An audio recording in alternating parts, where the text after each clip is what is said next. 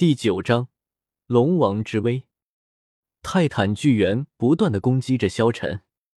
这个时候，森林之中一声巨吼，顿时只见一只巨大的牛首蛇身怪物顿时冲了出来。萧晨心中顿时大惊，这是天青牛蟒，一个泰坦巨猿自己就难以对付了，若是再来一个天青牛蟒，那自己不是更对付不了了吗？顿时，只见巨大的牛首蛇身的怪物冲了出来，来到了萧晨的面前。二明，怎么回事？天青牛蟒直接问道。大明，就是这小子掳走了小五姐。二明立即说道。这时候，天青牛蟒看着萧晨道：你到底是谁？为什么要掳走小五？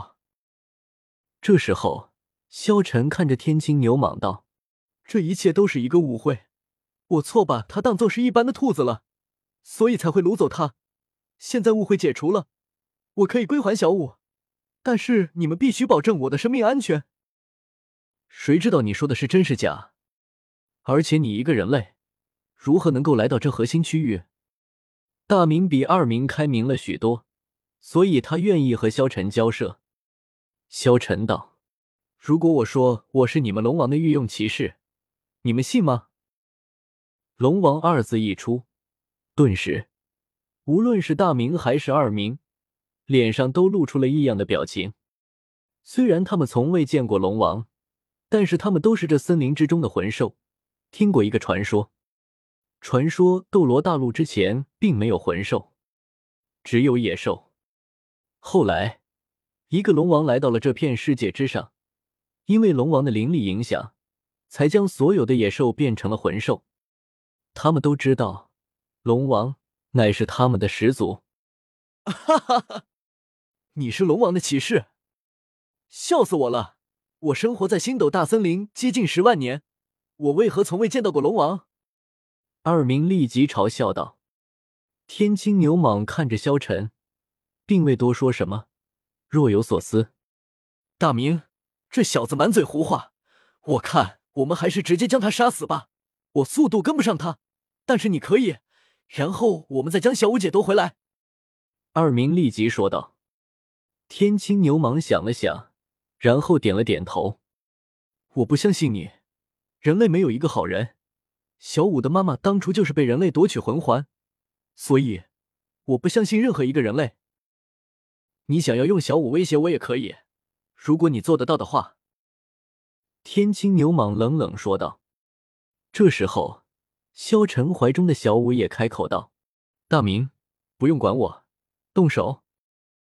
萧晨看着大明和二明，心中明白，这一战看来是不可避免了。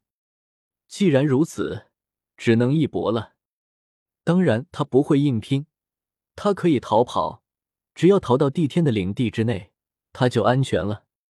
萧晨冷冷地看着大明和二明道：好，既然你们要打，那我就奉陪你们，但是男子汉大丈夫光明磊落，你们两个欺负我一个算什么本事？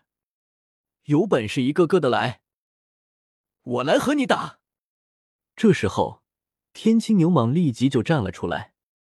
萧晨看着天青牛蟒笑了笑道：好，只要你能够打赢我，我就放了小五，我也任由你们处置，但是你若是败了，那就放我离开。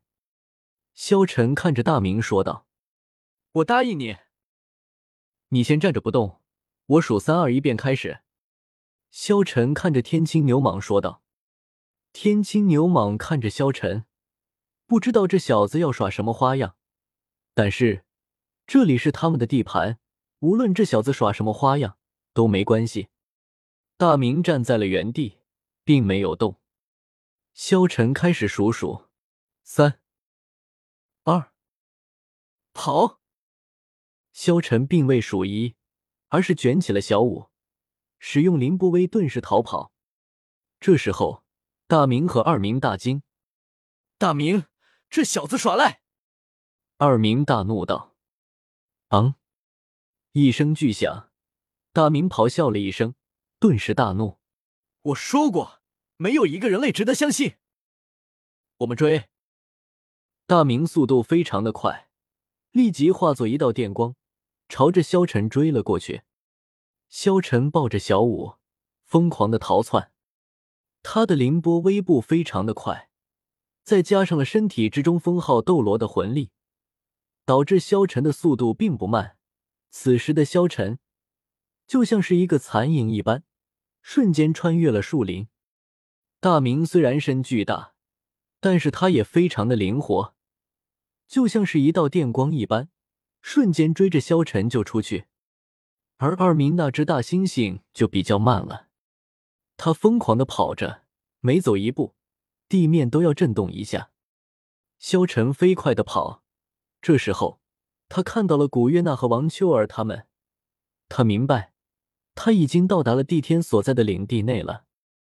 他们若是敢出手，帝天一定会坐视不管的。萧晨落在了地上，停了下来。这时候王秋儿和古月娜惊讶地看着萧晨。萧晨，让你去抓兔子，你们抓了一个女孩回来。帝皇瑞兽看着萧晨说道。这一刻，小舞看到帝皇瑞兽，心中顿时大惊。你是？帝皇瑞兽乃是星斗大森林之中的命运神兽，整个星斗大森林的命运都和他的命运息息相关。名曰帝皇，也就是说他在这星斗大森林的之中的地位就像是那皇帝一般尊贵无比。所以小舞见到了帝皇瑞兽，心中顿时无比震惊。萧晨哥哥，你怎么捡了一个女孩子回来？你不要那儿了吗？古月娜看着萧晨问道。